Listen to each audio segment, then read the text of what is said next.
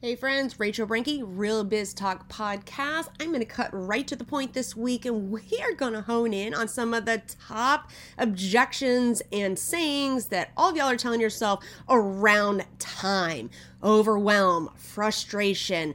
Dig in, listen to this one, take notes. But really, the biggest thing is make a plan so that every time you catch yourself saying this stuff, you'll shift your mindset so that you're able to really tell yourself, tell your brain to do the activities, the things that you need to do to get out of that. Because you cannot be a successful CEO, a successful entrepreneur if you're constantly overwhelmed and constantly feeling the things that I'm going to bring to you in this episode oh, I just wish I had more hours in the day. Oh, I just I just don't have time. No, I have to turn down all these opportunities.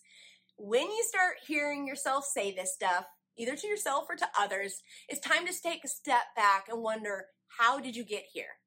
And let's figure out how you got here.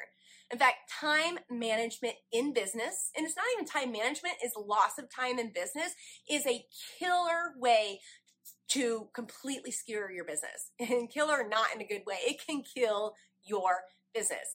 Let's take this in the context of like weight loss, right? You know, you go through your day and you think, all right, I've eaten pretty good. I'm, you know, I just had a little snack here, little snack there.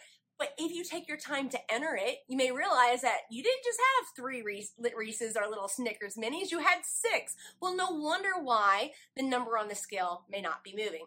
Side note, I'm not advocating for weight loss, just going to translate this to into our time. We also want to walk through and make sure that we're implementing the right time strategies, but we have to start first with how did we get here? I want you to do the very same thing with your time. Take a pad of paper and a pencil, carry it all day, and honestly and accurately fill out what you do during the entire day.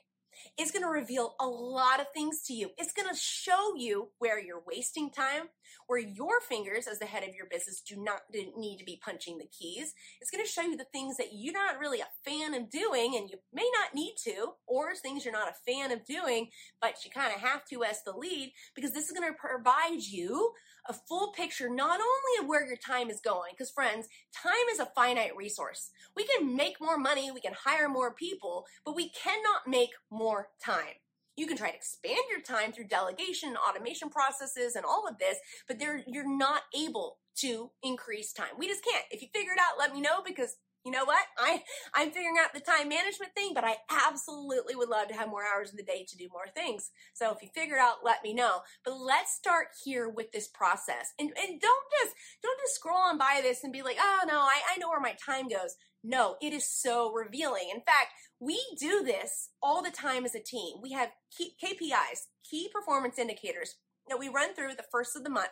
And I have myself and my team, we go through and we identify how much time was spent on certain tasks in the business, where we think it was lost time, or where maybe we had spent a little bit more time on something, what did that say to us? Such as, oh, I spent a lot of time on X because I didn't have the skills, so I went to go learn ABC. That's great. That's a wonderful feedback to get from them. But if I'm not having the picture to understand where time is going, and you're just looking at it from a level of, well, I'm spending eight hours on my business today and I'm only making 5,000, and you're doing the division of math, you're not going to be able to grow because you're not digging down into other categories. So circling this back around, this is what I want you to do.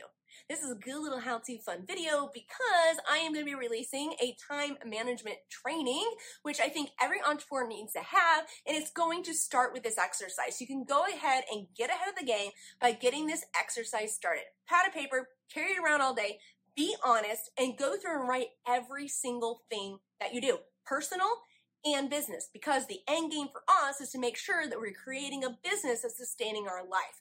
Our business should be a supporting actor to our life and not having to fit our life around business. Start there. Can just keep posted. I will be bringing you the free training so that you can walk through in this training with me to dig into these categories and I'll share with you how we analyze and how we nail down to maximize it and also maybe eliminate areas that we don't need to be focusing on.